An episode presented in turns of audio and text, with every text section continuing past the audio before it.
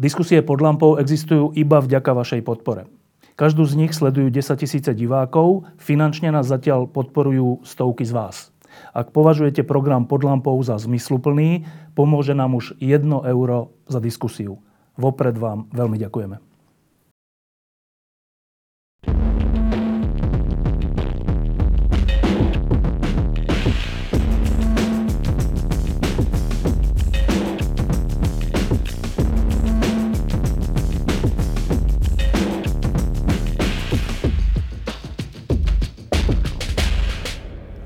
V týchto dňoch sa deje viacero zaujímavých vecí.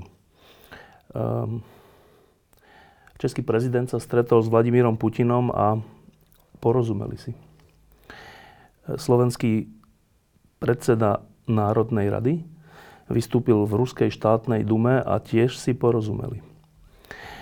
Um, Medzinárodný vojnový súd odsudil Radka Mladičana do živote za jeho činy, najmä za čin v Srebrenici, kde bolo postrelaných 8 tisíc mužov, civilistov počas vojny na Balkáne.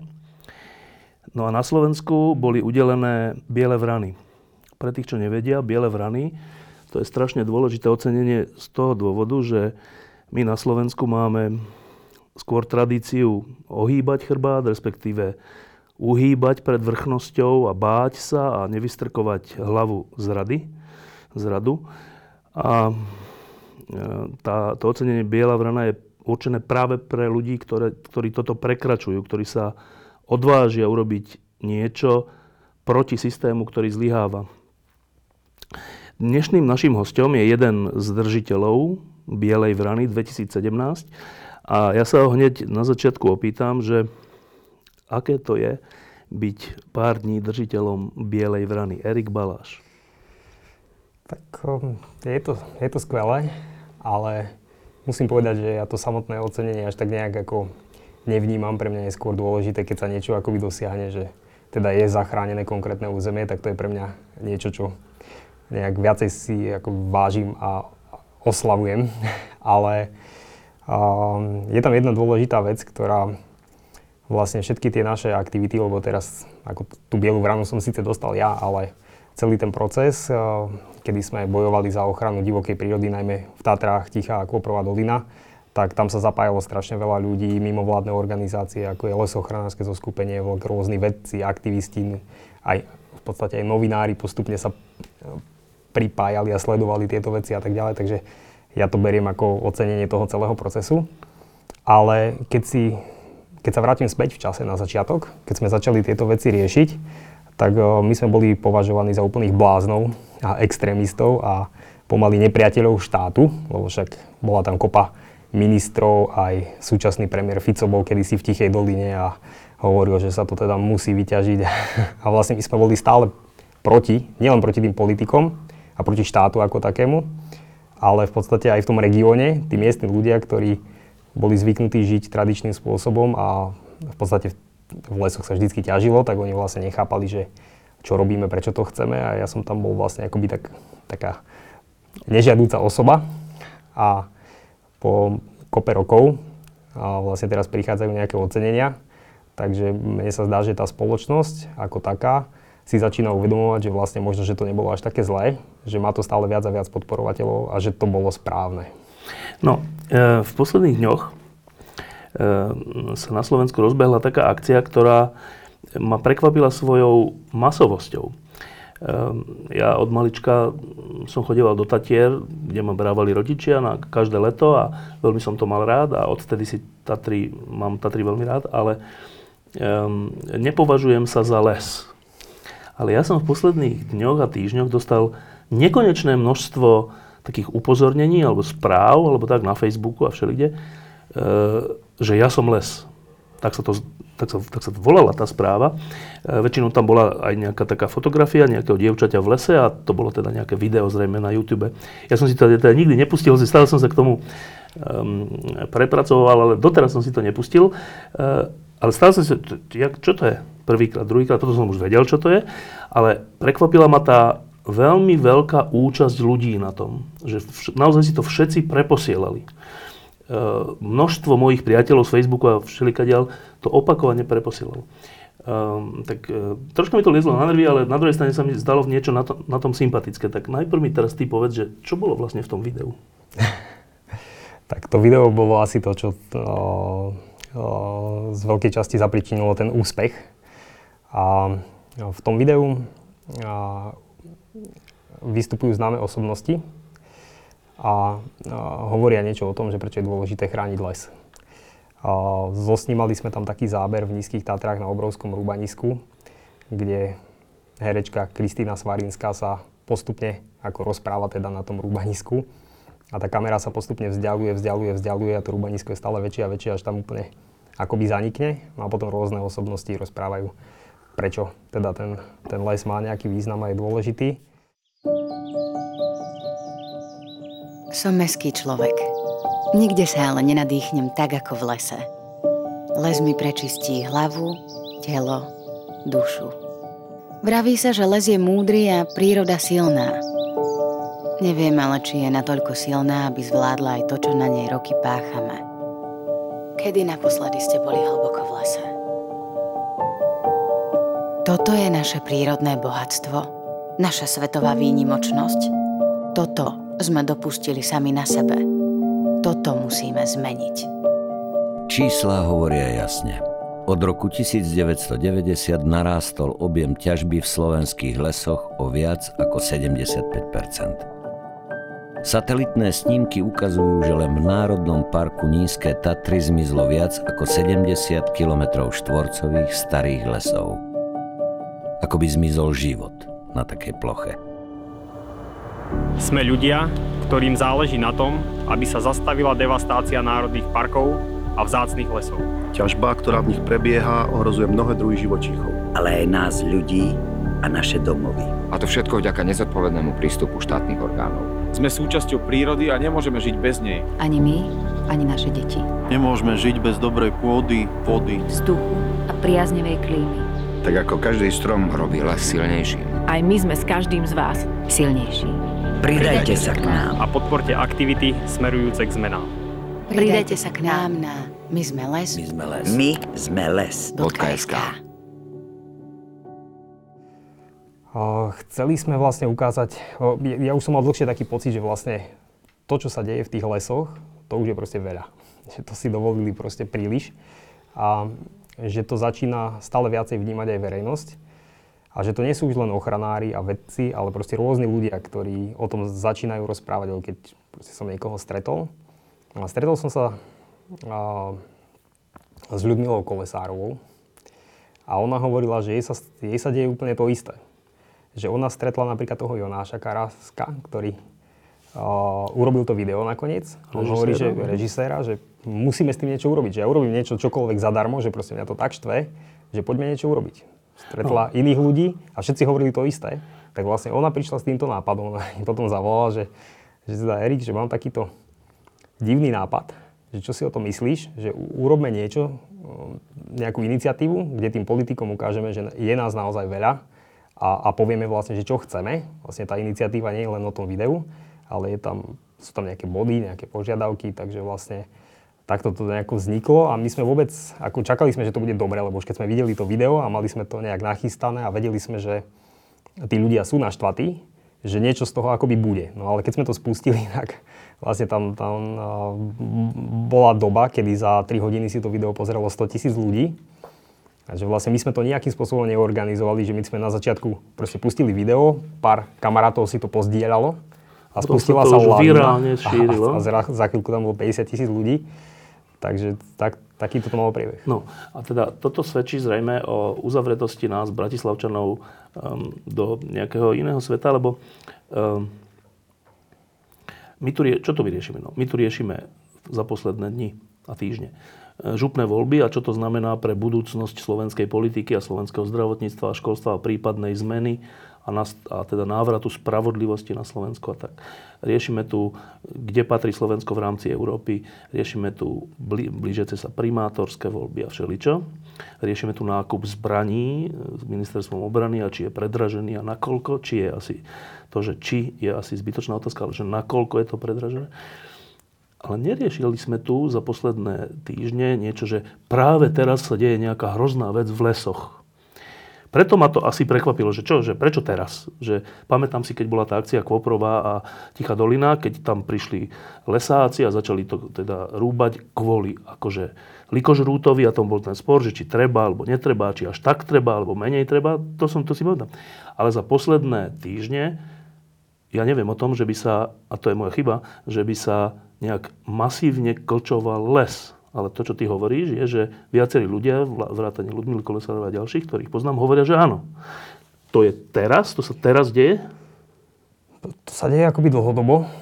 A od tej kalamity v roku 2004 sa akoby nastavila tá látka vyššie. Zrazu sa ťažilo 10 miliónov kubíkov dreva, čiže skoro dvojnásobok toho, čo sa ťažilo predtým. A Stále teda pod, pod... To bolo akože kalamita, ale postupne tá kalamita sa dá tak všelijako ako použiť ako zámienka na to, aby aby sa ťažilo viacej, lebo proste je niekde pár vyschnutých stromov, no tak sa vyrúbe tie stromy, ale vyrúbe sa ešte čosi navyše. A vlastne mm, takýmto spôsobom, a bolo to do značnej miery, to musím povedať, že motivované aj štát, no, štátnou mocou, štátom a stále je tá ťažba. A tak tak proste beží to už 10 rokov, tak to veľmi intenzívne, nejakým spôsobom sa to nemení a my sme sa stále snažili akoby robiť nejaké aktivity, ale bolo to akoby málo, že urobili sme nejakú tlačovku, že ja neviem, Tetro Hluchaň ide vyhynúť, za 10 rokov klesol počet o 40%. Tak akože tri médiá to dali a o týždeň to zase ako by zaniklo. No potom sme povedali, že a tam vyrúbali nejaký prales a tam sa deje UNESCO pralesy zase sa nechránia. A, a ako tá téma bola v tej spoločnosti, ale nebola asi dostatočne výrazná. No a ja som mal aj teraz pocit, že teda už sa tá energia nakumulovala. No a vlastne tí politici nemajú záujem to ako by meniť, lebo tam sú nejaké záujmové skupiny, ktoré z toho profitujú, pretože to je obrovský biznis, tie milióny kubíkov dreva každý rok, to je proste veľa peňazí a niekde, niekde tie peniaze končia. A tak jedine, čo, čo s tým môže pohnúť, je jedine verejná mienka. Tak ako boli tie iné protesty pri rôznych iných kauzách, tak si uvedomujeme, že inak sa to asi nedá tak sme to skúsili. Čiže, čiže ja by som tomu dobre rozumel, že to nie je tak, že teraz v posledných týždňoch sa niečo oveľa viac ťažilo, ale že vy to vnímate ako úplne dlhodobý, niekoľkoročný, desaťročný problém a rozhodli ste sa skoro zo zúfalstva urobiť nejakú veľkú akciu, aby vôbec sme sa my ostatní zobudili. Asi tak. A no. to, už, to, no. už je, to už je o tom, že vlastne ten, ako tí ľudia, ktorí majú vzťah k prírode, chodia do tých hôr, treba boli tisícky hektárov takýchto starých lesov v nízkych Tatrách a stále ešte akoby niečo bolo. Ale už proste, keď človek vyrastá 30 rokov niekde chodí, stále to tam je, stále niečo pekné existuje a príde aj zničený posledný les, akože to je fakt pre tých ľudí je to niečo také intenzívne, ako keď zomrie príbuzný, alebo to, to je katastrofa. No a tých ľudí je hrozne veľa a z môjho pohľadu to bolo také, lebo ja, ja mám svoju tichú akvopravú dolinu, ja už chodím len tam, tam sa to podarilo zachrániť, ale ja sa stále stretávam s týmito ľuďmi a oni úplne frustrovaní, zničení, ako stále hovoria, že tak robme dačo. A ja som vedel, že tak trošku je to akoby aj na mne, že vlastne, že predtým som tej kampane robil, tak tak som do toho išiel no, spolu teda s ďalšími ľuďmi. No, je, je také je všeobecne známe, že Slovensko je krajina s, veľkou, e, s veľkým zastúpením lesov na celkovom území asi. Um, a z toho asi vyplýva ten pocit, že však lesov máme dosť, čo, že tam vyrúbu nejaké, nejaké stromy, však stále ich je nekonečné množstvo. No ale teraz v posledných dňoch e, vyšiel v denníku N vyšiel taký článok, e, ktorý bol motivovaný tým, že jeden pán, ktorý má firmu, ktorá fotí Slovensko letecky z rôznych dôvodov, tak toho pána naštvalo, alebo štvalo, že z tých fotiek vyplýva, ako rokmi ubúda lesov ako keby rapídne. A teraz ja som si tie fotky pozrel, ten pán sa volá Robert Barca. E, a tie fotky sú naozaj také, že dosť alarmujúce. Že to není tak, že pár stromov, alebo ešte od trocha viac pár stromov, ale že sú to celé také súvislé územia vyrúbané. No a teraz, aby, som, aby sme aj všetci mali nejaký obraz, že o akých číslach alebo nejakých rozlohách hovoríme? No, Na, na celom, teda podľa tých leteckých snímkov, ako to vyzerá, lebo tie lesnícke štatistiky hovoria niečo úplne iné. Iné ako tie fotky? Iné ako tie fotky. Takže pretože... tie fotky sú čistá realita, tam sa nedá klamať. No áno, ale oni vlastne, keď je ten les vyrúbaný, tak oni to stále považujú za les, lebo je to súčasť lesného pôdneho fondu. A veľmi často na tých obrovských rúbaniskách tam už sú malé stromčeky, ktoré na tých fotkách nie je vidieť, ale tie stromčeky tam oni ako, ako pre strom. objektívnosť treba povedať, že oni sú tam posadené. Mm.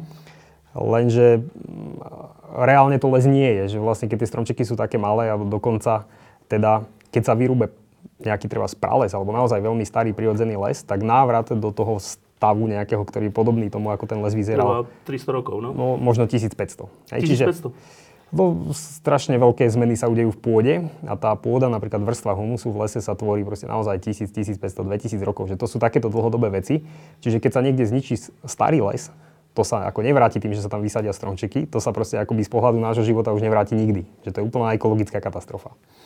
A teraz o tom, že ak, aká je to výmera reálne, tak tam podľa toho, akú metodiku použijeme, tak sa môžeme akoby dohadovať, ale je to približne teda asi tých 700 km štvorcových lesa, čo znamená, že to je asi ako celý Tatranský národný park aj s tými štítmi, aj so všetkým, tak takáto veľká plocha lesa akoby zmizla na území Slovenska. Za no to sú tie za posledných 10 rokov približne. Dobre, tak teraz to si máme predstaviť. 700 km štvorcových lesa e, zmizlo, v zmysle bolo vyklčovaných. A teraz každý si položí otázku, že prečo?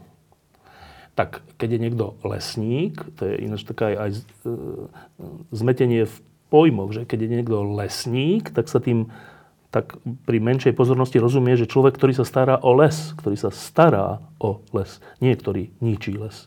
Čiže e, lesy majú na starosti lesníci a lesníci majú jediný možnosť e, vyrubovať alebo nevyrubovať les, ak tomu dobre rozumiem. E, tak teraz každého napadne otázka, že a tak keď títo ochranári hovoria, že sa toto deje, ale veď lesníci, to sú tí povolaní, ktorí sa starajú o les, veď hádam by neničili vlastný les, tak prečo, prečo to podľa teba robia? Toto je veľmi akoby zložitá téma, že ako, ako k tomu došlo a kto je za čo zodpovedný vlastne v tom celom, lebo teda sú aj lesníci, ktorí sú rôzni. A tu, tieto veci, čo sa udiali, tak väčšinou sa udiali akoby v smrkových lesoch a ten, ten motív, alebo ten začiatok bol pri tej kalamite, čiže tam sa to akoby všetko ospravedlňuje tou kalamitou teda ten silný vietor v Tatrách, ktorý porúcal veľa... Áno, veľa no, ale to bolo aj v nízkych Tatrách, aj v iných pohoriach a vlastne sa spustila nejaká kalamita, ale tam je ten problém, že keď do toho človek zasiahne, tak ono, nie, nie že by tomu pomohlo, ale zvyčajne tá kalamita je ešte väčšia, tá následná likožrútová. A, a, a jednoducho končí to vyrúbaním posledného starého stromu na, tej, na tých obrovských plochách, kde to vznikne. A je to spôsobené tým, a, a teda lesníci majú formálne zo zákona povinnosť spracovať akúkoľvek kalamitu. Čiže keď sú tam stromy napadnuté likožrútom, mali by ich spracovať. Samozrejme, to sa e, reálne skoro nikdy nedá stihnúť, lebo keď je tam likožrút, ten strom je zelený, vy vlastne nevidíte, že tam je, ten likožrút má 4 mm, chrobáčik niekde pod kôrou, ťažko sa to hľadá, čiže to už vzniknú potom nejaké skupiny vyschnutých stromov, ktoré, kde už likožruty nie sú, to sú mŕtve stromy. A okolo v tých zelených niekde sú a niekde nie sú. No a tak príde lesník, má povinnosť to spracovať, no tak vyrúbe tie suché, aj tie zelené, ale aj tam, kde je likožrút, aj tam, kde nie je likožrút, vznikne treba nejaký štvorec vyrúbaného lesa. Ale celkom ako z praktických dôvodov to ako takto urobia. No a čo sa stane potom je, že vlastne všetky tie stromy, ktoré sú na okraji, oni predtým celý život, treba 100 rokov, rástli v tieni, lebo okolo boli iné stromy. A zrazu je tam je slnko, na nich svieti. Čiže oni sa vysúšia, fúka tam vietor dovnútra, oni sú málo stabilné, čiže buď ich vyvráti vietor, alebo ich zožerie likožrút. Čiže keď sa toto stane, tak lesník zase príde, má povinnosť spracovať kalamitu, tak ju proste spracuje. Aj z okolím. A sa, aj, aj z okolím a zase sa to zväčší. Takže keď sa to zväčší, tak zase tam zostane stena niekde na konci. No tak lesník príde o dva roky zase, a, alebo teda nejaký drevorúbač, čiže lesník povie, je tu kalamita, vyznačí ju a zase sa to spracuje. Čiže oni objektívne ako keby to robia tak, že ako keby dodržia, zo zákona. Dodržiavajú tie postupy, je to zo zákona, je to z, akože z ich pohľadu a, košer a, to, a nechápu, že prečo vlastne my sa na to hneváme. Čiže z veľkej časti je to tak. Ale nie len tak. Ako veľakrát sa tá kalamita zneužíva, záleží od toho, aký lesník a, a kde, aké napojenia na, na tie biznisové záležitosti tam môžu byť. Ale ja skôr viním akoby štát, že vlastne štát v tomto dlhodobo zlyháva, pretože máme národné parky a Jediné veľké bezzásahové územie je vlastne v Tatrách Tichá Kôprová dolina. Tam sa nezasahovalo. A videli sme, že čo ten likožrút urobil. Jednak, že zabil menej stromov, ako na miestach, kde sa zasahovalo. Jednak, že ten likožrút, keď v tom lese je, tak on niektoré stromy zabíja, niektoré prežijú. A vlastne vznikne taká mozaika stojacích suchých a zelených stromov a všeličo. Človek sa pozrie na tú fotku a stále je to les. To nie je rúbanisko a tých mŕtvych stromov je menej. No a, a máme národné parky na Slovensku, kde by sa ťažiť nemalo. Tie mŕtve stromy sú strašne dôležité pre život toho lesa, pre tie organizmy, pre budúcu pôdu a všetko možné. A ťaží sa všade. V rámci národných parkov, okrem maličkých rezervácií, ktoré sem tam niekde sú. Teda ťaží sa všade napriek tomu, že by sa nemalo zo zákona? Nie, ono tak je, no, to, to je tá zodpovednosť politikov, že my máme národné parky, kde sa zo zákona môže ťažiť. Nemusí mať na to nikto žiadnu, teda ten vlastník pozemku alebo ten správca nemusí mať na to výnimku a môže ťažiť drevo turista, ktorý ide do Národného parku, tak nesmie vstúpiť mimo chodník, lebo porušuje zákon, paradoxne, ale ten správca proste vyťaží tisíce hektárov lesa. Nijako to nie je obmedzené? A nijako to nie je obmedzené.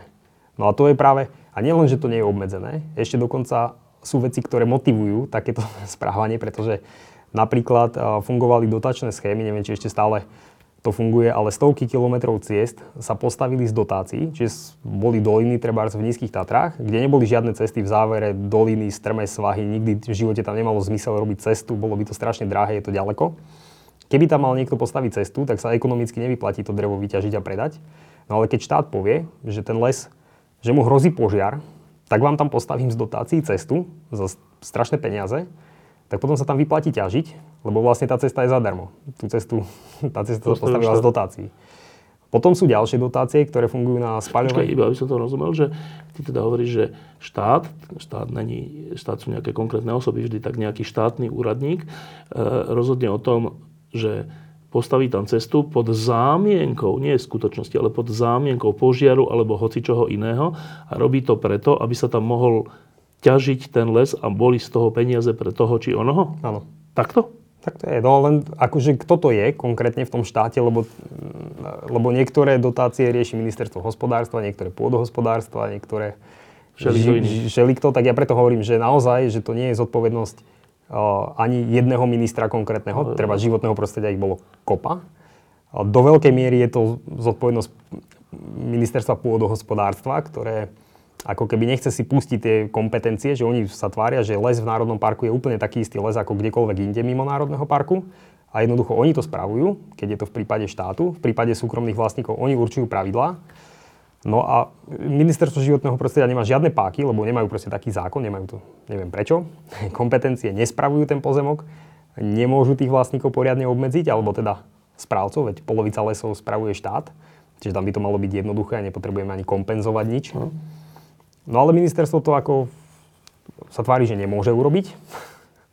A pôdohospodárstvo to nechce. No tak vlastne nie, niekto by mal tento spor akoby rozhodnúť ešte vyššie, ale kto je nad tými ministrami. Dobre, čiže jeden spôsob je ten, že tam postavím akože z fiktívnych dôvodov cestu a tým umožním ťažbu. Ešte sú ďalšie dôvody? Spôsoby? Tak ja, ja som o tých motiváciách vlastne hovoril, že no. toto vlastne štát akože pozitívne motivuje k tej ťažbe takýmito spôsobmi. Ďalšia pozitívna motivácia je, že sa dávajú dotácie aj na spaľovanie biomasy, čo môže byť ako dobrý nápad, že biomasa bude mať zelenú energiu, keď posekáme nejaké obilie, tak spálime slamu, tak sa vyrobí nejaká energia relatívne v poriadku. Ale keď sa na tie isté dotácie rúbu staré lesy, ktoré sa odrazu vyplatí rúbať, lebo tá cena dreva je vyššia vďaka tým dotáciám, tak vlastne motivujeme ničenie starých lesov pod zámienkou nejakých akoby zelených opatrení. Že, že sa u nás e, klčujú lesy a to drevo sa používa na spalovanie? Áno. Čo je v normálnej krajine nemysliteľné, nie?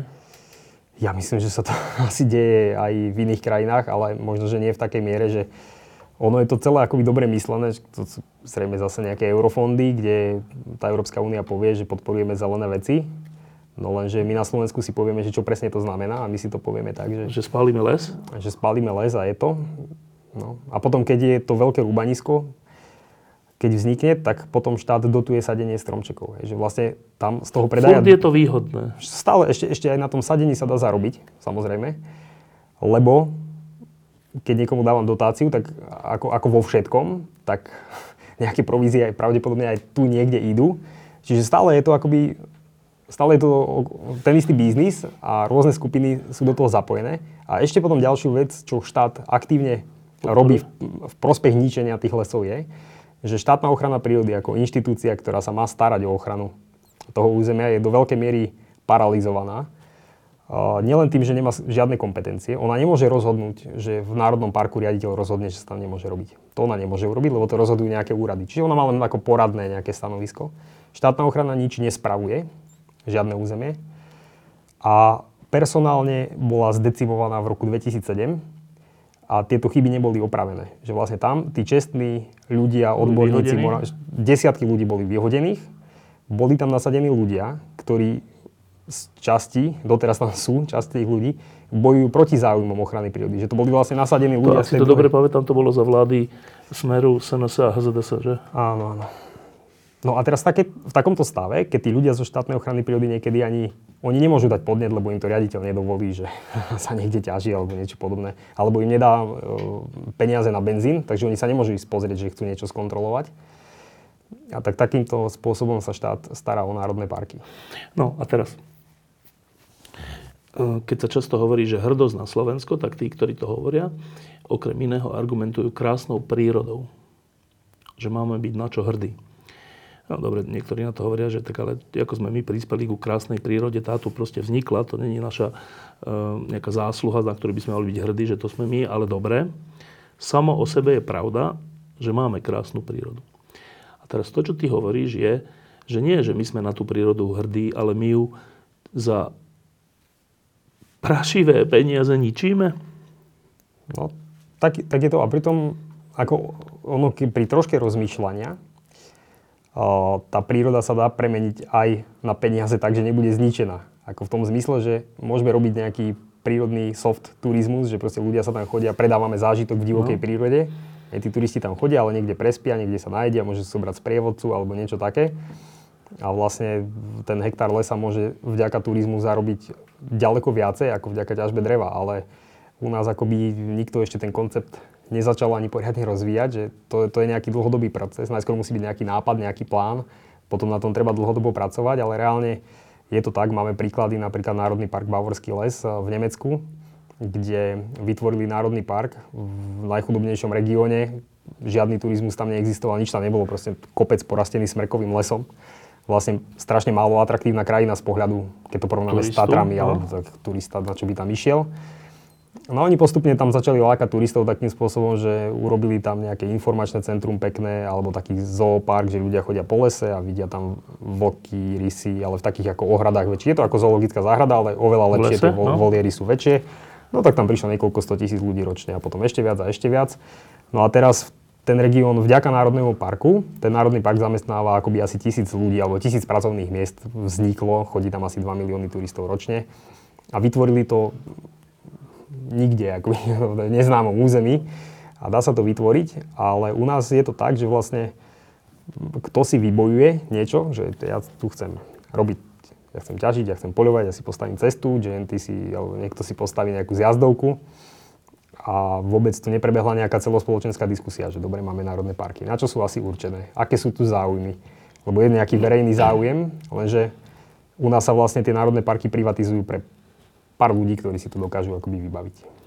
Ešte jedna vec. E, tu v Bratislave e, je taká výpadovka do Rakúska a myslím, že vtedy, keď bola tá kalamita a keď sa teda uh, jednak vyberali tie padnuté stromy, ale aj ťažili zdravé stromy, tak vtedy takí kritici hovorili, že to je strašne, strašne neefektívne a, a v skutočnosti skoro až zločinné, že my naše zdravé stromy, ktoré rastú 100 rokov, 200 rokov, neviem koľko rokov, e, namiesto toho, aby keď už ich teda ťažíme, lebo niečo, tak ich spracujeme, bude to mať nejakú pridanú hodnotu a potom z tej pridan- tú pridanú hodnotu predáme, tak tí kritici že to je, to je už úplný hriech, že my proste iba vyvezieme tú gulatinu, ten, ten, ten strom a tú pridanú hodnotu potom robia z našich stromov niekde inde a aj zarobia v skutočnosti na tom oveľa viac niekde inde. Toto stále beží? No, toto ja až tak nesledujem, že teda kde to drevo ide. Mňa to zaujíma z toho ekologického hľadiska, ale čo sa tak stretávam aj teraz, napríklad nám kopa ľudí píše všelijaké e-maily a odkazy na Facebook a tak. A, a niekoľko reakcií bolo takých, že sa stiažovali takíto drobní stolári, že oni si nevedia zohnať drevo na Slovensku. Že oni proste nevedia kúpiť drevo. Má stolárskú dielňu, nejaký chalan na dedine a nemá z čoho robiť nábytok, lebo je strašne ťažké zohnať drevo. Tak, v krajine lesov. V krajine lesov, kde milióny kubíkov odchádzajú niekde. Tak u nás sú tiež tie veľké spaľovne, ja neviem, je SCPčka, je Rettenmeier, sú proste veľké, veľké podniky, kde idú 100 tisíce, milión kubíkov ročne do takého podniku. No a potom sa niečo vyváža, no a tí malí nevedia v tom asi nejak Počka, to, chodiť, to, asi druhý, nevedia komu čo. Komu čo ponúknuť. E, ty už keď hovoríš, že to, mne to príde stále neuveriteľné ako lajkovi, že, že u nás sa že zdravé stromy spalujú? Využitie no. je, že spálim ho? Áno.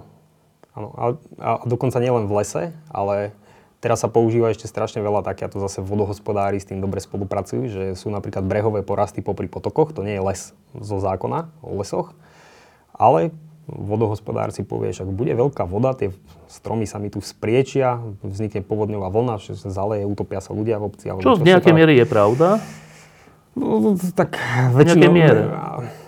Záleží veľmi od situácie. Väčšinou určite nie. Väčšinou nie. Lebo to, to sú hociaké malé potvočiky, alebo proste tie no. situácie no. môžu byť je rôzne. Je zámienka na to, aby? A, no a, a teraz sa tam pustí niekto, sa udelí nejaké povolenie a proste príde firma a zoštepkuje to. Zoštiepkuje teda, vyklčuje a... No, vyklčuje a narobí z toho piliny. A tie piliny sa potom pália, že vlastne to sú také stroje, ktoré to rovno nasekajú, nasekajú. a auta odvážajú rovno piliny, lebo oni to berú všetko, že posekajú aj kôru, aj konáre, aj proste všetko. No, takže potom sú polnohospodárske pozemky, ktoré sú akoby zarastené lúky. Na Slovensku v mnohých lokalitách sa nevyplatilo hospodáriť, že niekedy sa tam pásli neviem, ovce, krávy, niečo a teraz nebola to nejaká dobrá lokalita, že tá pôda bola chudobná alebo tak, tak to zarastlo lesom, ale nie je to lesný pôdny fond, ako by lesníci na to nemali nejak dosah, ale bol tam krásny les, kde ľudia chodia na huby alebo niečo. A teraz príde taká firma za starostom, no starosta dá povolenie a odíde štiepka. A to je, to je súčasť tej plochy, ktorá, toho lesa, ktorá mizne. A v oficiálnych je... lesnických štatistikách napríklad nie je vôbec zachytená, lebo to nie je ani les podľa nich zase, lebo to nie je lesný pôdny fond. A to je teda výhodné preto, lebo na spalovanie tej štiepky sú dotácie zase, hej? Áno. Čiže to je taký uzavretý kruh, že niekto má zlú motiváciu rýchlo zarobiť, rýchlo a teda bezprácne a neferovo, ale štát to svojimi dotáciami a všeličím iným ešte podporuje. Áno.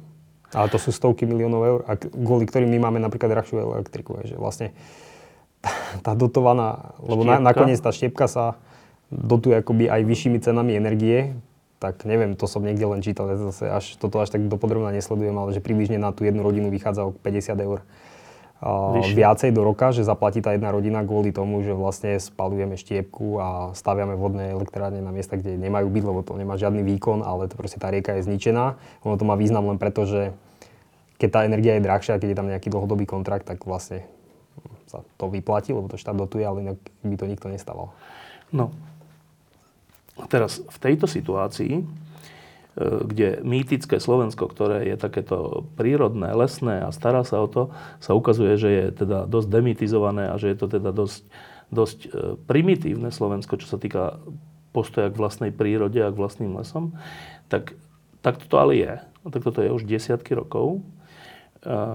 Pričom sa tu tvárime, že máme ministerstvo životného prostredia, ktoré sa o to stará, že máme tu štátnu ochranu prírody a krajiny, ktorá sa o to stará. Máme TANAP, ktorý sa, všetci sa o to starajú. Len potom príde Erik Balaž a povie, že no, to je všetko formálne. V skutočnosti teraz tu sú fakty, tu sú tie fotky, však pozrite sa, koľko toho je. Tak stačí sa pozrieť na tie výpadovky do Rakúska, že aká gulatina tam ide. Tak. Dobre, tak to vyzerá ako dosť taká, že beznádejný popis situácie.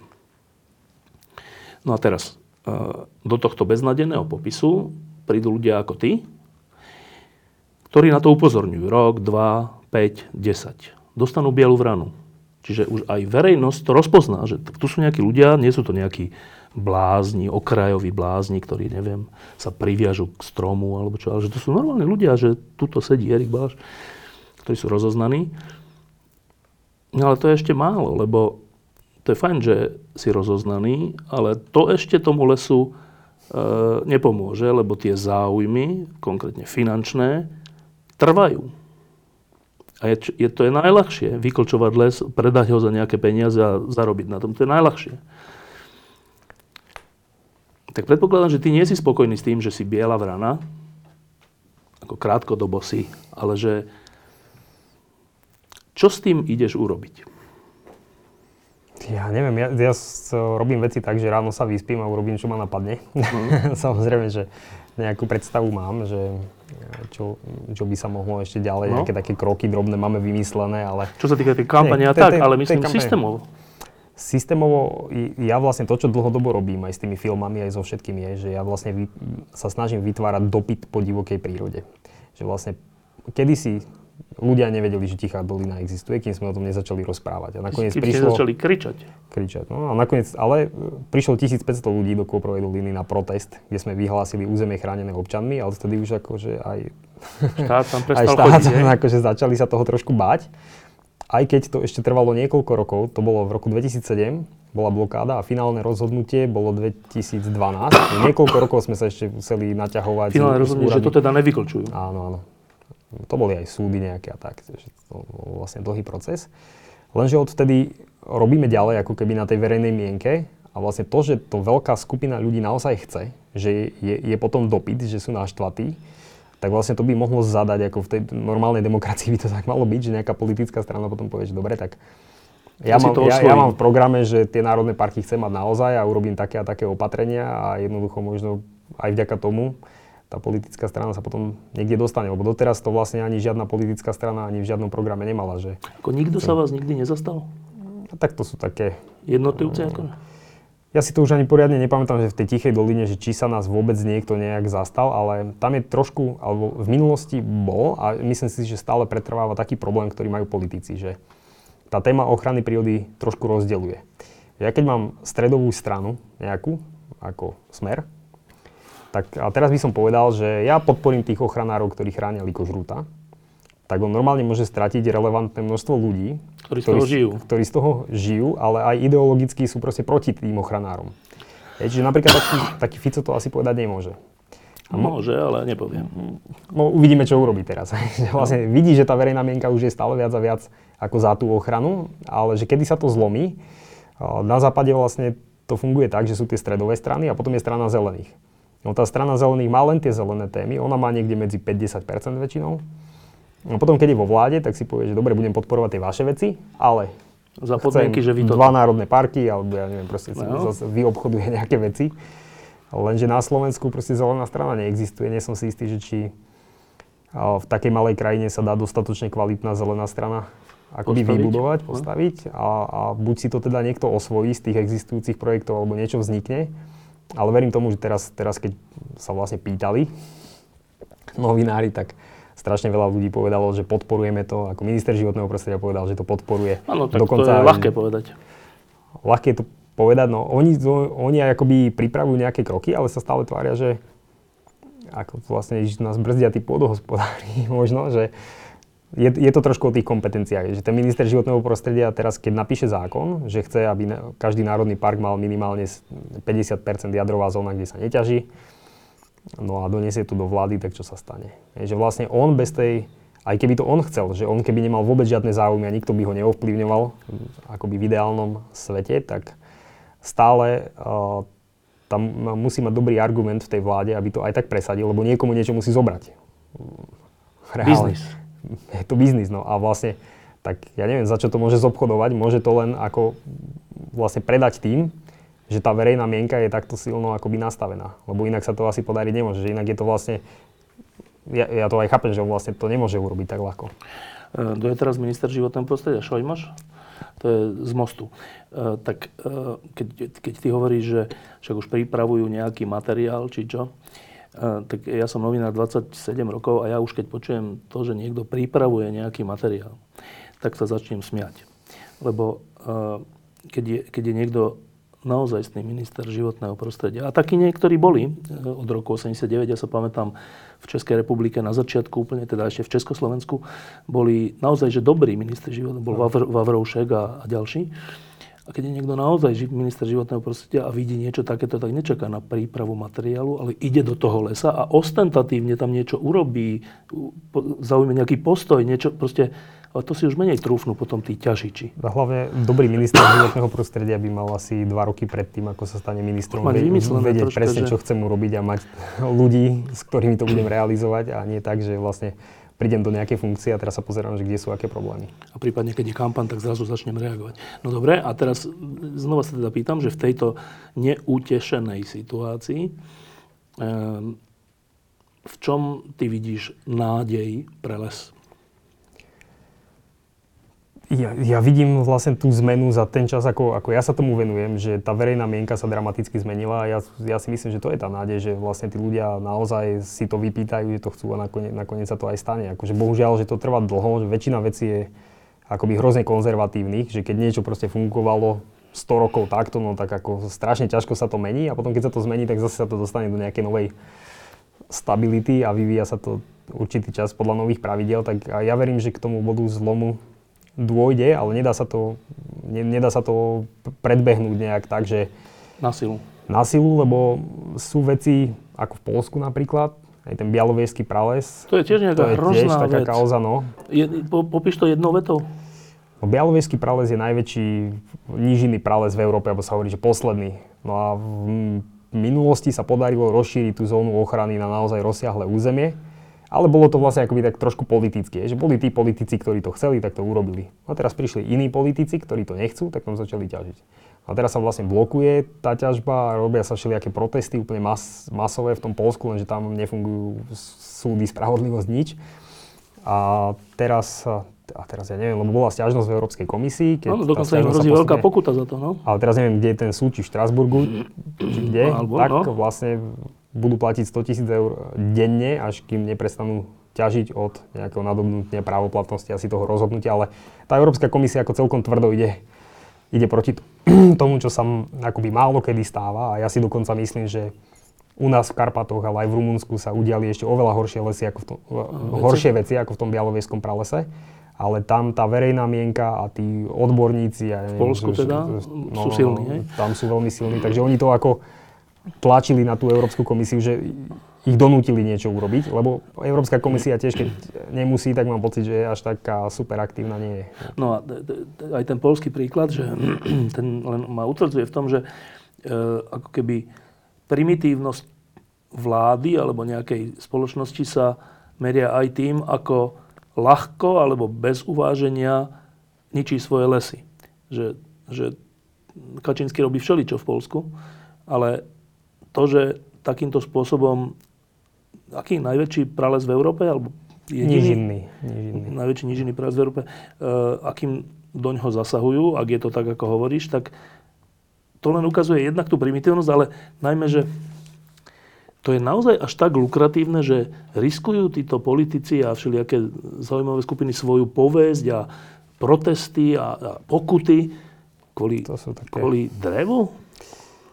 To sú rôzne motivácie úplne všelijaké primitívne. Oni možno, že tam chcú poľovať aj nejakí papaláši. Alebo proste ich, nie- ich niekto naštve, že vlastne ja som tu chodil poľovať a teraz mi tu nejakí zelení vyhlásili Bezpolovné územie. bezpolovné územie a sa dostanem k moci, tak ich všetkých pozatváram. Je to asi taký, taký spôsob rozmýšľania, podľa mňa, aspoň ja to takto teda vnímam, že to je proste takáto ideologická vec, ale je pravda, že čím vlastne tie, tie systémy sú akoby horšie, tým sú menej, menej ľudské, akože oni sa reálne horšie správajú k ľuďom, ale sa rovnako horšie správajú aj k tej prírode, ako celému tomu okolitému prostrediu, že čím je vlastne zrejme niekto väčší egoista, tak robí to, čo vyhovuje jemu a to, čo sa týka nejakých ostatných ľudí alebo nejakých iných vecí ho až tak nezaujíma. vrátane prírody.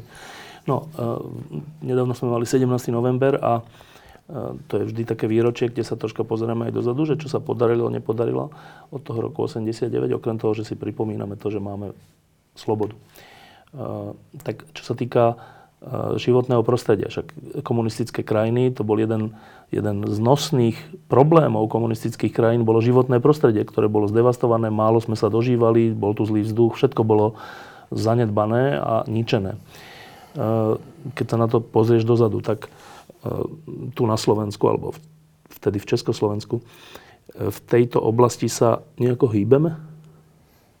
No, asi by sa dalo na to pozrieť z rôznych uhlov pohľadu. A podľa mňa ani nemáme dostatok serióznych dát k tomu, že napríklad ako tá čistota ovzdušia sa určite zlepšila a podľa mňa aj zdravotný stav obyvateľstva. Aj Dlhšie sa dožijeme? Dožijeme sa viacej, ale čo sa týka napríklad stavu prírody, tak uh, určite nie. Že veľa, veľa vecí ide akoby dole kopcom. To je evidentné a potom sú veci, ktoré podľa mňa nikto seriózne nemonitoruje, že napríklad uh, kvalita podzemných vôd, kde napríklad teraz v Čechách sa robil taký serióznejší výskum na rozlahlom území proste stovky nejakých vrtov a zistili, že vo väčšine tých zdrojov pitnej vody majú pesticídy z polnohospodárstva, čo sa v podstate nevedelo a v Čechách ľudia pijú vodu ktorá obsahuje pesticídy a to isté určite platí aj u nás a neviem do akej miery všetky tieto veci máme zanalýzované, lebo niektoré veci sa akoby kumulujú a, a prejavia až neskôr, že teraz sa syp, v tej polnohospodárskej krajine sa sypú pesticídy do pôdy, ale tá pôda ich vlastne všetky absorbuje, no. že vlastne tam sú tie pôdne pory a humus a niečo všetko a to sa tam zachytáva, zachytáva, zachytáva, až sa zachytí všetko, čo môže. Potom to ide ďalej. Potom, Čiže tam sa zachytí 100 tón a potom sa tam pridá kilo a to kilo už proste vytečie do tej vody, že vlastne mm, nejaký čas trvá, že tá, tá príroda dokáže niečo vydržať, ale potom už keď sa to akoby prevalí, tak, tak už je to naozaj akoby zlé a ťažko sa to opravuje, že tie spodné vody, to môže byť stovky rokov, kým sa to vyčistí a teda ja, ja neviem, aký je stav tých spodných vod na Slovensku, to vôbec netrúfam posúdiť. Lebo, prečo sa to pýtam, lebo e, keď, sa, keď ideme po slovenských mestách, tak, a dedinách, tak ich vzhľad sa v mnohom zlepšil, čo sa týka pred rokom 89 a po. Predtým všetko bolo také šedé, teraz je predsa len všeličo farebné, farebné, hoci občas nevkusné, ale troška sa to zlepšuje, centra miest sa zlepšuje, takže z hľadiska prírody ty nemáš ten teda pocit tohto progresu? No tak vlastne čo tá príroda okrem miest je tá polnohospodárska krajina a potom je lesná krajina. Tak v lesnej krajine tých hodnotných lesov, tých starých lesov proste dramaticky ubudlo. V polnohospodárskej krajine sa zmenilo to, že Kedy si sa normálne kravičky pásli na lukách, teraz sú tie kravičky v maštali. Čiže kukurica je niekde, kde sa sype tony pesticídov, hnojiva, neviem čo, potom sa tá kukurica zoseká a krmia sa kravy v maštali a ten trús kravský sa potom vynáša na pole. A tie kravy tam už nie sú. Ale tá krajina je živá vtedy, keď tie zvieratá sa tam normálne pasú a teraz ten trús tam je, v tom sú nejaké červíky a tie vtáčiky to môžu vyďobať a sem tam tam rastie aj nejaký krík a tak. A vlastne táto krajina, taká udržiavaná tými zvieratami, vlastne skoro úplne zmizla na Slovensku. Sem tam niekde niečo sa pasie ešte, ale reálne je to tak, že v tej polnohospodárskej krajine je života ďaleko menej, ako bolo v minulosti. V tej lesnej to isté. Akurát sa môže stať, že niektorých zvierat, že neviem, chránime lepšie orla skalného, alebo zmiznú nejaké pesticídy, a, a, tak, tak vlastne nepraskajú im tie vajíčka, alebo sa prestalo používať DDT, tak teraz orlov skalných je viacej. Takže v tých štatistikách to ukáže viacej, ale zajacov, ktoré tie orly žerú, je ďaleko menej. Alebo jarabic, ktoré by mali normálne na tých lúkach a poliach byť, tak tie jarabice skoro neexistujú, lebo proste tá krajina sa stále viac a viac intenzívne obhospodaruje. Tam možno, že nie až tak veľa chémie, ale už sme presiahli asi tie nejaké hraničné hodnoty. Čiže z môjho pohľadu to ide dole vodou. Lebo my máme tú výhodu na Slovensku, že hneď tu kúsok máme Rakúsko, každý môže sa tam ísť pozrieť a ja keď idem cez Rakúsko autom, cez tie všelijaké dedinky a tak, tak mne aspoň tak, ten, ten laický pohľad, ale e, sa mi zdá, že tá krajina v tomto zmysle, čo teraz hovoríš, nejakým spôsobom žije vrátanie tých kráv, ale všeli čoho, že je to také usporiadané, upratané, pekné. Mm. Z tohto hľadiska my sa tomu približujeme alebo skôr vzdialujeme? Ja úplne neviem posúdiť tú rakúskú krajinu. Ja si myslím, že tam sú veľké problémy takisto. Uh, oni tam, to čo, to, čo oni robia, je, že majú tie menšie polička, čo je vždycky lepšie, lebo to veľké pole je proste zlé a funguje, funguje to u nás tak, pre, jednak uh, pretože tá história je tie polnohospodárske družstva. Scelované. Sa to scelilo a rozorali všetky medze a sa to zarovnalo, zasypalo, kde bola nejaká jama a tak, takže sa to takto urobilo. To je určite zlé a v Rakúsku je to lepšie, ale tá história ničenia tej krajiny, tá stále ako keby je, tam je o, akoby veľká pamäť toho, čo sa tam v minulosti udialo, že u nás napríklad tá krajina pred 100 rokmi bola ďaleko živšia ako teraz niekde v západnej Európe. A vlastne keď sa tá krajina zničí, tak ono sa to neprejaví hneď v ten deň, ako sa to zničí, ale tam je taký nejaký posun, ktorý pri niektorých veciach trvá 10 rokov, pri niektorých 50 rokov. Normálne ako postupne tie veci vypadávajú, že my zničíme kus krajiny A normálne tam budú tie vzácne druhy ešte žiť. Ale, chvíľu. Chvíľu. Ale niektoré dlhšie, niektoré menej, ale funguje to tak so všetkým a postupne tie veci odídu. ako odídu. Že napríklad teraz bola veľmi zaujímavá štúdia v nemecké rezervácie, kde sa vôbec neťaží, nič sa tam nerobí a za 30 rokov zistili, že ubudlo, ubudol hmyz o 75% A teraz všeli, kde vo svete sa teda diskutuje o tom, že ako je to vôbec možné, že vlastne my sme nezasiahli do toho. Že chránime to? Že chránime to a čo sa stalo. Hej. A vlastne to je, samozrejme, tie vysvetlenia akoby oficiálne vedecky neexistuje vysvetlenie, ktoré, s ktorým by všetci súhlasili, teda, že áno, je to preto, ale hovorí sa, že pesticídy a všeličo možné. Ale z môjho pohľadu je to strata komplexity tej krajiny, že vlastne tá krajina je tvorená mozaikou, že tu máme, ja neviem, bukový les, tam je dubový, tam je smrkový, tu je mokrať, tu je lúka. A teraz, keď je niekde mokrať, tak tie komáre, ale aj žaby idú do toho lesa. A vlastne, keď tam prídu tie komáre, tak ten vtáčik z toho lesa môže prežiť, prežiť lebo papá aj toho komára. Z toho lesa zase niečo iné. Že tá krajina, keď je veľká a je tvorená komplexom rôznych tých prostredí. Zbytočne chránime jedno, keď nechránime všetko ostatné. takto ako spolu súvisí a interaguje. A keď tam zostane ten ostrov, tak drvivá väčšina toho, čo v tom ostrove je, pôvodne, čo bolo pred 100 rokmi, tak sú migranti z tých ostatných území. A my keď necháme len ten ostrov, tak tí migranti už nemajú skade prísť a ten ostrov sa zjednodušuje, zjednodušuje, zjednodušuje, až, až v podstate skolabuje, lebo nemôže fungovať ten ekosystém, ktorý bol vytvorený v evolúcii v úplne iných podmienkach, kde vlastne všetko interagovalo so všetkým, hej, tak vzniklo niečo. A teraz, keď odpojíme všetky tie vzťahy, no tak to niečo nemôže zostať také, ako bolo, hej, že ono sa, ono sa to proste rozpadne a zmení a zjednoduší. A vlastne toto sa deje a v tej západnej Európe je tento proces ďalej ako u nás. Že my sme to síce brutálne zničili ale teraz, ešte ale ešte to tam času. je. Ešte to tam niečo akoby je. Hej, ale, ale je to zle. No, um, a teraz na záver. Z toho, čo hovoríš, tak e, vyplýva ako keby potreba nejakého činu, nejakého postoja a nejakého činu krajiny, vlády, človeka. E, popíš ten čin, ktorý je pred nami. To ja neviem. Ja si myslím, že ten, e, ten pohyb sa skladá z veľa drobných vecí, že vlastne neexistuje jedna vec, ktorá keď sa urobí, tak potom sa stane nejaký progres. Nejaký progres, ja si myslím, že to sa skladá zo strašne veľa tých drobných vecí, že ľudia musia byť aktívni. Že to, je, to je dôležité, aby tí ľudia sa zaujímali o veci verejné, vrátane tej prírody a boli aktívni a každý robil to, čo ho napadne, alebo vlastne čo dokáže dobre robiť a, a vlastne pridal nejak ruku k dielu, lebo vlastne tá apatia, ten nezáujem, Možno pasivita, to je vlastne to, čo vlastne to je, keď dobrí ľudia neurobia nič, tak vlastne sa tie veci dejú, tak jednoducho musia byť ľudia aktívni, inak sa to ne, ne Dobre, ale aby sme neskončili všeobecne, tak povedz, že tri veci, ktoré považuješ v tejto chvíli nielen pre slovenský les, ale pre Slovensko ako krajinu z tohto hľadiska za najdôležitejšie. Keby to bolo na tebe. A teraz neviem, či by som, neviem, či som vedel. Ja, ja samozrejme viem, že čo by bolo treba v, no, v nejakom zákone urobiť alebo tak, ale... Najdôležitejšie dve, dve, tri veci povedz. No, národné parky podľa svetových štandardov. Čo? To, sú, to znamená, že 50% prísne chránenej oblasti, teda prísne chránenej zóny, čím skôr a 75% výhľadovo, lebo to sú medzinárodné kritéria IUCN. Potom čo je podľa mňa veľmi dôležité je... Počkej, že v Národnom parku, aby 50% Národného parku... Bola prísne chránená zóna, kde sa neťaží, nepoluje. A keď je niečo Národný park, prečo to nie je celé prísne no, chránené? No, normálne to je celé, ale tie, tie medzinárodné kritéria sú také, že vlastne má to byť 75%. 25% môže byť nejaká ochranná zóna, kde je nejaká infraštruktúra alebo dáčo. To sa nemyslí, že sa tam zrovna ťaží, ale jednoducho nie je to úplne... Tam byť cesta, nejaká chata, tak, dobre? Asi, asi tak.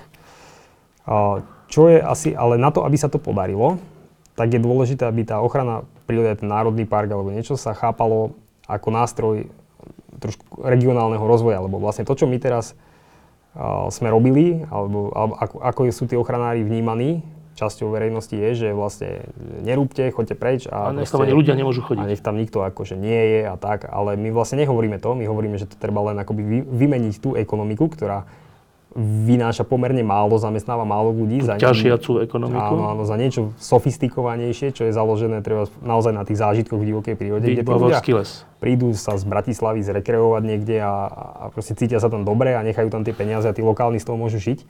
Že vlastne pozrieť sa na toto celé ako na koncept nejakého rozvoja regiónu. Čiže to je národný park? To, to, to, to, to si myslím, no, že je dôležité. A potom podľa mňa je dôležité urobiť nejaké experimenty v tom polnohospodárstve tiež, lebo tá polnohospodárska krajina je strašne zjednotená zase tým systémom dotácií a všetkého toho veľkého, lebo keď to robíte takto, posadíte repku, dostanete dotácie. Keď to urobíte inak, tak dotácie nedostanete samozrejme, no ale tu, tá krajina je úplne mŕtva a z môjho pohľadu by bolo dobré uvoľniť ak tie nejakým spôsobom motivovať tých ľudí, aby experimentovali rôzne veci, aby robili lokálne veci, aby to bolo menšie, zdravšie, priaznivejšie pre životné prostredie, že vlastne ro- robiť lokálne produkty, nie repku a, a podobné veci, že vlastne v tom polnohospodárstve by asi niečo také sa malo stať. Dobre, teraz.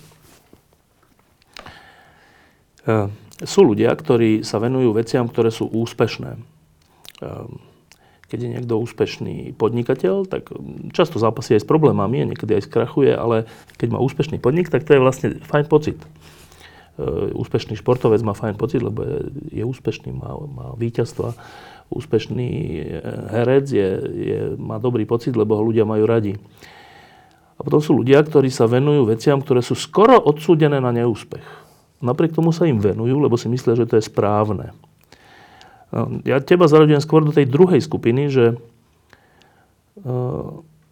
venovať sa ochrane lesa v, v prostredí a v mentálnom nastavení, kde všetci hovoríme o HDP a o tom, aby sme mali vyššie mzdy a priemerné mzdy a minimál, a všetko, všetko je takto merané, že v takto mentálnom nastavení spoločnosti hovoriť o niečom inom, o tom, že neklčujte tie naše lesy, je trocha odsúdené na neúspech na dlhé roky. Však to asi zažívaš.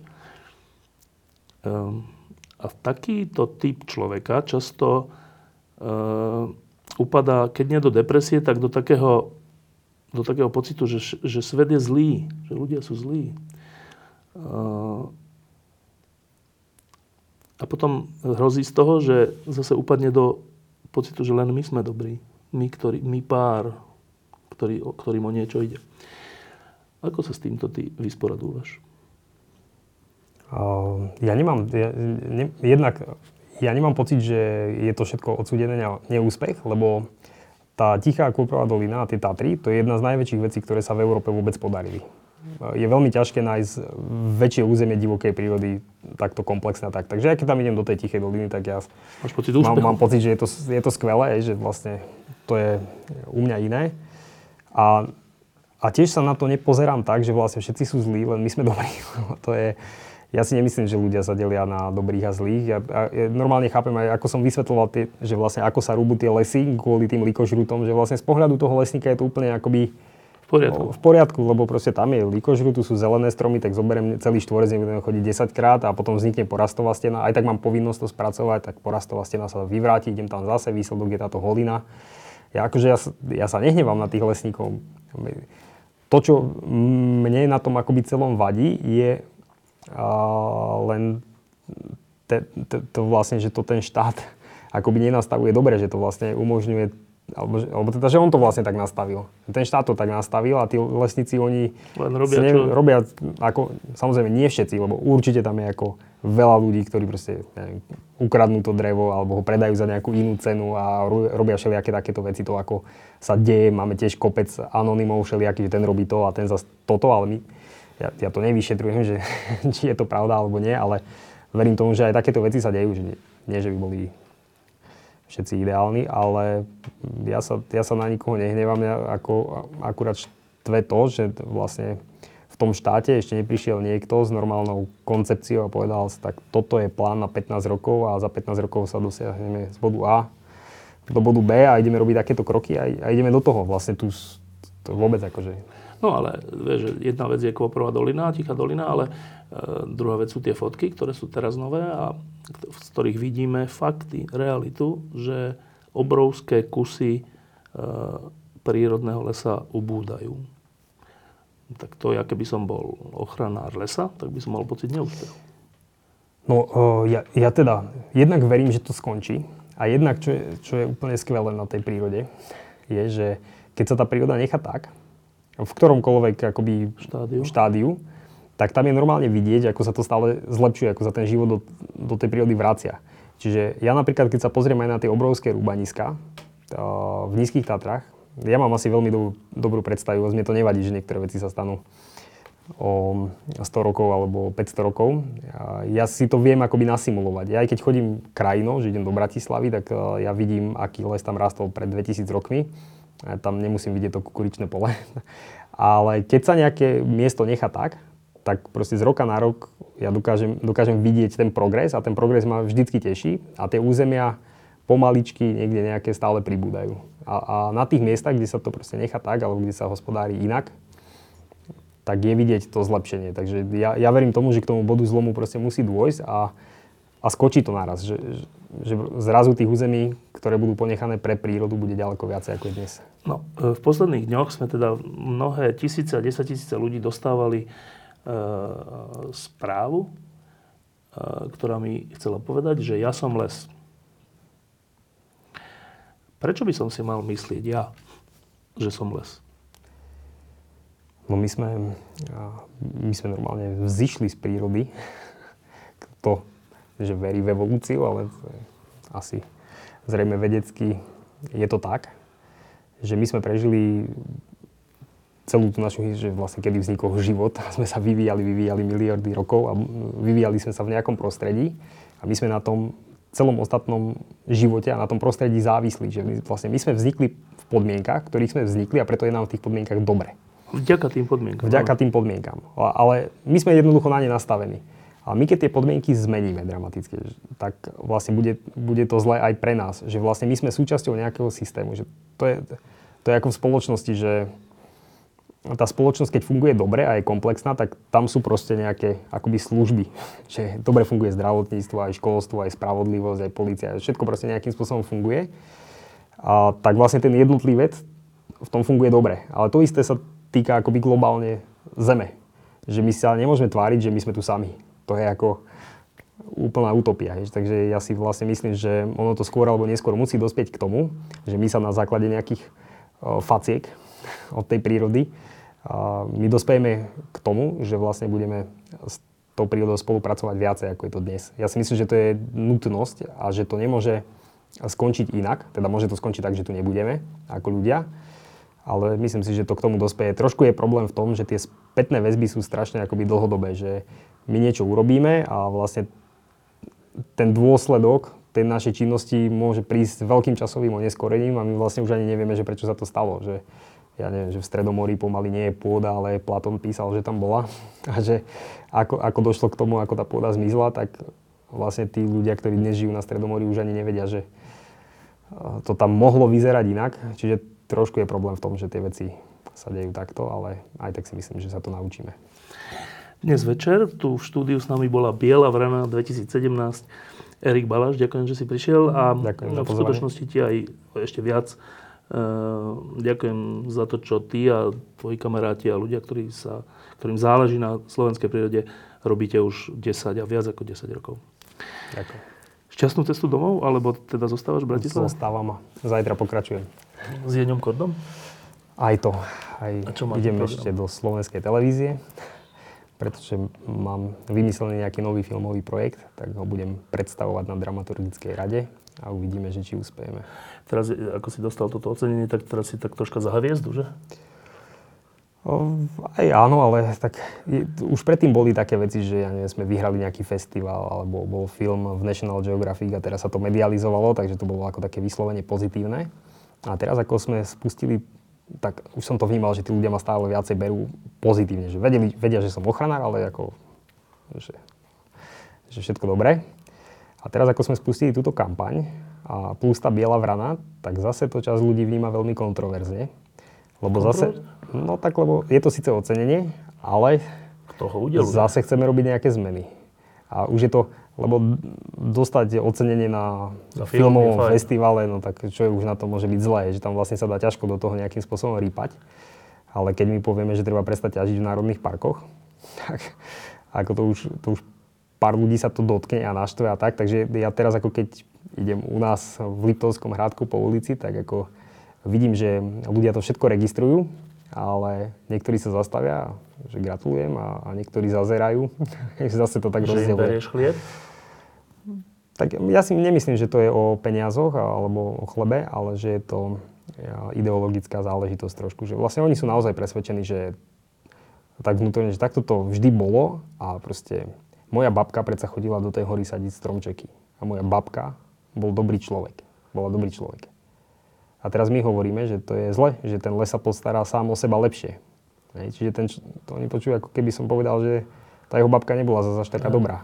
Hej, že to vlastne sa dotýka tých ľudí veľmi intímne, že to nie je o tej racionalite, ale sa tam spájajú takéto veci. Čiže... Aj rodinná história, čo Ešte povedz, tie filmy, a troška to, e, teda aby sme to pripomenuli, že teda okrem toho, že si ochranár, ja som si našiel na, neviem kde, na Wikipedii, že pod tvojim menom, že filmový režisér. Tak teraz som si, fú, a to sme koho pozvali. Tak čo znamená, že si filmový režisér? Že, čo, čo to znamená? Tak vlastne, keď sme sa snažili o ochranu tej Tichej doliny, tak sme povedali, vtedy som pochopil, že vlastne musíme to rozšíriť, že musí o tom vedieť strašne veľa ľudí a tí ľudia nás podporia a tak sa nám to podarí. Tak sme urobili prvý film s kamarátom Robom Reichlom a takú knižku s fotografom Bruno Damičis. A ten film sa volal Strážca divočiny, bolo to veľmi úspešné. Na Slovensku sme mali také turné, sme chodili po mestách, všade stovky ľudí a tým sme získali vlastne podporu ľudí na ochranu tej Tichej doliny. Potom sme pokračovali ďalej, niečo sme urobili vo východných Karpatoch. Ten film sa volá Vlčie hory. To bol prvý taký film, kedy to sme tiež robili tak na, na poli dobrovoľnícky, tak všeli ako sme zohnali nejaké peniaze a niečo sme museli tak všeli ako poplátať.